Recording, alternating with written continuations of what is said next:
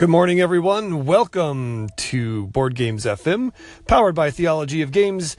Today is Tuesday, October 31st. It's Halloween on 2017.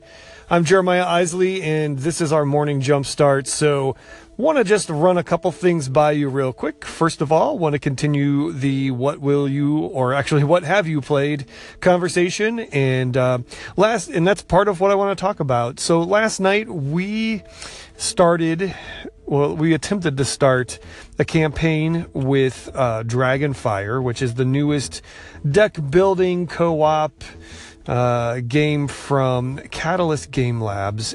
And what we discovered is it's still very, very hard. So we had played the beginner, you know, the quick start adventure to try and get our feet wet with it. And we had tried to start into the campaigns and it turns out it, it was impossible. we we just got destroyed so fast. Uh, the first scene of the encounter, or the first scene of the adventure, these encounters came out and just started thrashing us relentlessly, and we barely made it through the first scene. And by the time we started the second scene, we realized there was so much in front of us we were just going to die.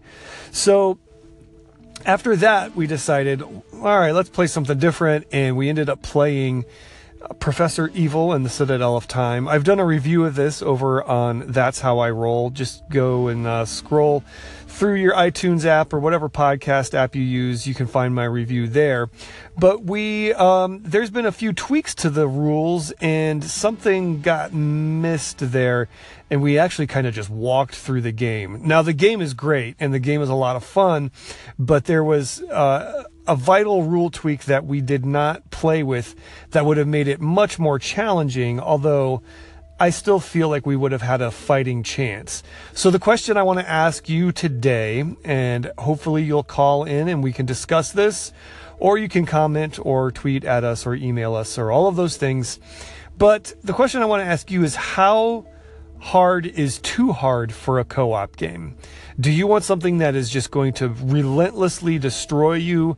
Or do you want something where you feel like, hey, I'm just going to have a fun time with this and we're probably going to win? Or is somewhere right in the middle more your cup of tea?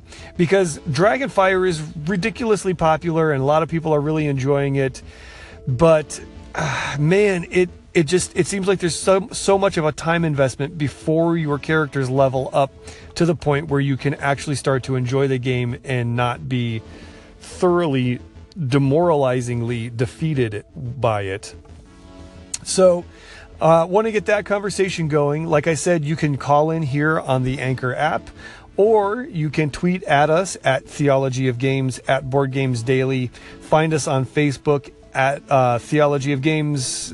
Um, and you can also email us, theologyofgames at gmail.com.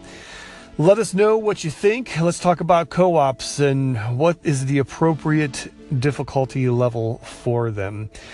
I'm Jeremiah Isley. Stay tuned for more from Board Games FM today.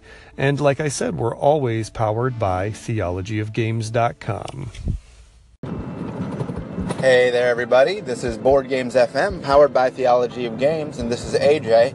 I'm going to piggyback this morning on Jeremiah's conversation that he began about how hard is too hard for co ops. Last night, I was one of the unfortunate souls invested in Dragonfire, which uh, I really, really liked Dragonfire the first time we played it in the Quick Start campaign. Um, and we did get beat, but I think we got about five rounds into it, and that was okay. Um, and we knew it was hard then. But when we got into the campaign and we were not able to even get out of the first scene without two of us being stunned, uh, actually, I was unconscious. My character was unconscious. Um, that was just tough. It was really tough. Knowing that we had spent a lot of time setting up the game, setting up the adventure, digging into the campaign portion of the rules, and then just to have, um, you know, 30 minutes of frustration and there was no feeling of reward. We didn't even, you know, we didn't even get into get to invest into the game at all.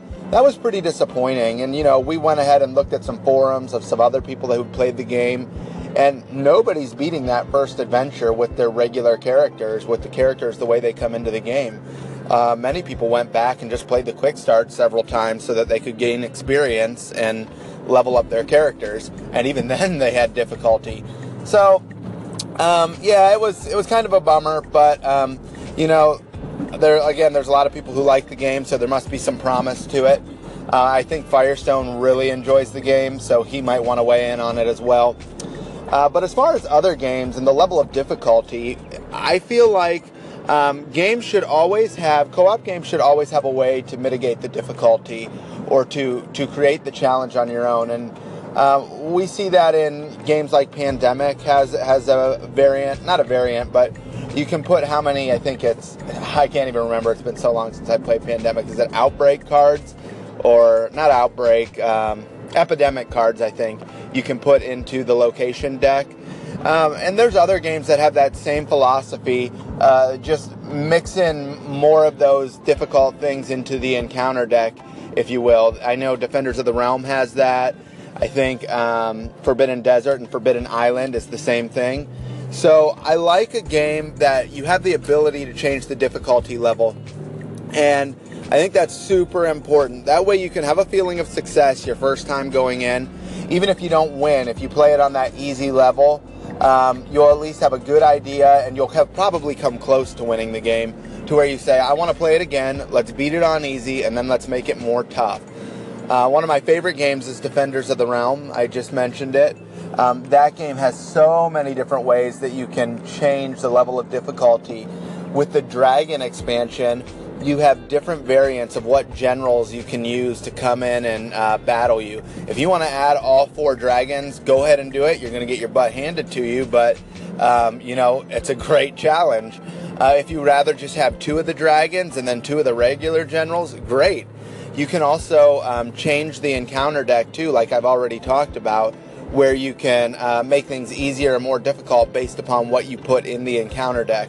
Uh, you can change what you get in your hero deck. Those are the cards you use to make your game easier or harder. If you add more things to help you, obviously your game gets easier. So I believe a co op needs to have choices. You need to be able to uh, increase that difficulty level on your own. So um, I guess with that said, that's my two cents on co op games. Uh, let's continue the conversation. Co ops are my favorite. I'd love to hear what you guys think. So, as always, check us out at Theology of Games. Check you later. Hey, it's Firestone here with Board Games FM, powered by theologyofgames.com. Wanted to weigh in on the co op discussion from this morning about the difficulty of co ops. And I kind of look at this uh, in two ways. Co ops for me, have been a great gateway game, a way to get people into the hobby. And so things like Pandemic, Forbidden Desert, Forbidden Island, those are just difficult enough to be, uh, you know, a slight challenge for people, and certainly mechanically interesting enough to get people to go. That was a lot of fun. And the fact that they're cooperative is great because you're working together and everyone's going to win or everyone's going to lose. And even if you lose, it's kind of a feeling of, oh, we were all in that together and wasn't that fun? So I think those have a place, the easier cooperative games. But um, I'm not really a fan of just going, okay, now let's just keep increasing the difficulty by adding more epidemics. That feels, I don't know, artificial to me in a way. And so I guess I prefer games that are more naturally challenging in that sense. I wouldn't bring out Dragonfire with a brand new non gamer, but I'll certainly bring out Forbidden Desert, and they serve two different purposes for me. In my game group, we're just not going to play Forbidden Desert, but we're going to play Dragonfire because it's challenging while still giving us that great feeling of working together. So uh, I, I, mentioned Ghost Stories. It's a uh, a great game that's incredibly difficult. Every single time we've played this, it has been a challenge. It has been nail biting barely winning on the last kind of turn and always feeling like we're about to lose, we're about to lose. And, and somehow you're able to keep that going for, for turn after turn after turn. I'm about to lose, we're about to lose. And you don't. And sometimes, maybe one out of every four, maybe one out of every two, you're able to actually win and overcome that. And it is such a feeling of accomplishment to know that you held them off long enough to be able to win, and it, it feels great. And I love that challenge. So Dragonfire is certainly challenging. and um, it's sometimes it's just luck of the draw that, that makes it extra challenging. On our very first game, the very first turn, one of the players got a location, and that is just brutal because that location pulls them away from the. It splits the party essentially, and so they can't help you with your encounters, and you can't help them unless you actually go to their location. But then if you do that, you're not able to help other people with their encounters, and so basically it just if you get a location early it just creates a death spiral and um, you're in trouble. So that was a luck of the draw kind of thing but i've enjoyed how difficult dragonfire is despite the fact that we haven't won a single time. I've never felt like oh, i'm kind of done, done with this because you're you're winning incremental battles uh, that give you a little bit of experience points to buy a few tiny little things that really don't seem like they're going to make a huge difference, but it might just be enough for you to win the next game. So I love that challenge. I love that you know this has gotten slightly easier, and you know you feel like you're you're actually gathering experience. Like you're in a party and you got a little better at doing this thing, and next time you face those guys, you'll be a little better at it.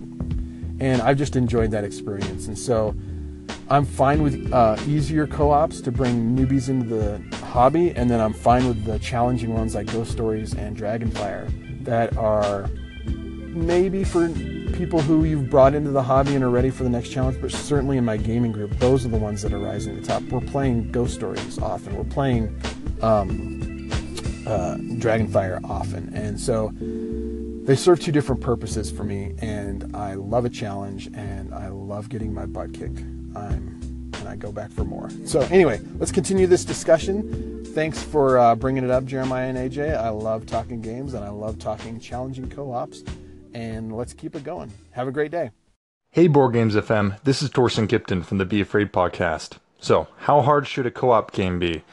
I just played a game of D&D where we were level 1 or level 2. Yeah, level 2 last session and we're swamped. Any character with a sword was liable to kill us. And we were heavily armed, so I had not min maxed my character.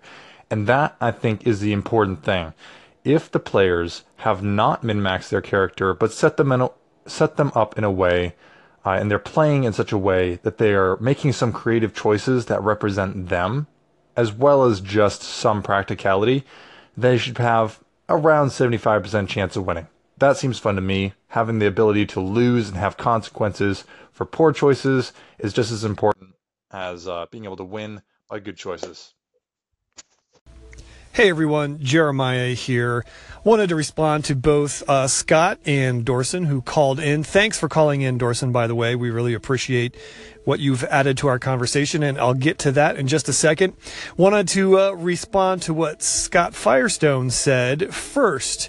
And I think I think what Scott was leaving out there is yes, there are fairly easy co-op games, Forbidden Desert, Forbidden Island, and so on.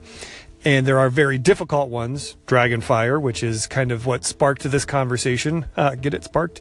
Uh, but I think what's being left out there are like the really good ones that are meaty.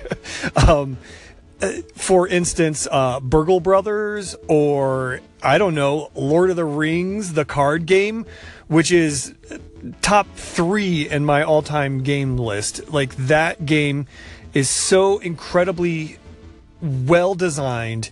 There's so much room for creativity, there's so much room for me to end up making in making decisions that give myself a chance to win or lose the game as well as my friends. So the decisions that I make have an impact on the outcome of the game. And instead of just being smothered from the get go, I think that was my problem with Dragonfire last night was everything that I've started reading is, oh, well, if you play the beginner mission, the quick start mission, uh, quest three or four times, then you start to level up and then you can start playing the game. Well, I, I bought the game. I spent, you know, $60 or whatever it was on the game. Isn't that enough for me to start playing the game? Uh, I just, I don't understand that barrier of entry being so massive to get into the game. Why do I have to start by working through this drudgery just to hopefully level up a little bit so that I can start playing the game and start making decisions that affect the outcome. And that's where Dorson's uh, point comes in. There should be room for us to make creative decisions that affect the outcome of a game.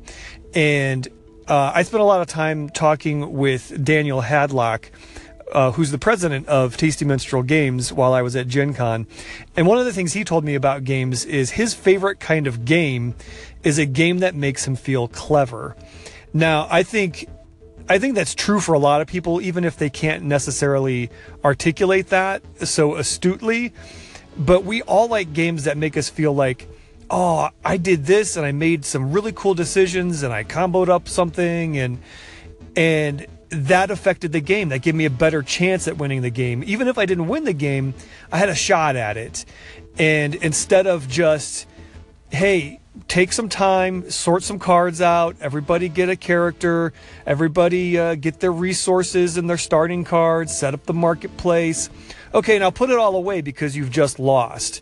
Um, there's there's got to be room for man. I I need to do something here. And I think if I do this, I've got a pretty good chance at winning this game or at least surviving a little longer.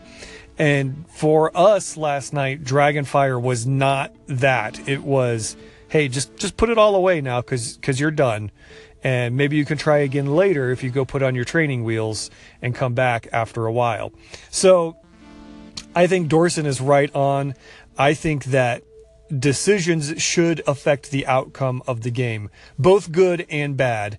And if there's not room for that, then uh, I, I just I I question why that is, and maybe somebody can explain that to me. I don't know why I have to start off on a game and spend so much time just to get into the first campaign quest not just uh, you know like oh just play this quick start and then go. Like there's a lot of time that has to be invested if you want to have a fighting chance in that first quest. Anyway thanks again dorson for calling in. Really appreciate your thoughts. We want to hear of everyone else's thoughts. Do you think i'm off? Do you think firestone's off? Where do you guys come come in on this? Call in tweet us email us. You can find us at theologyofgames.com and use that contact button there. For Board Games FM, I'm Jeremiah Isley, and we are, like I said, we're always powered by theologyofgames.com. We'll see you next time.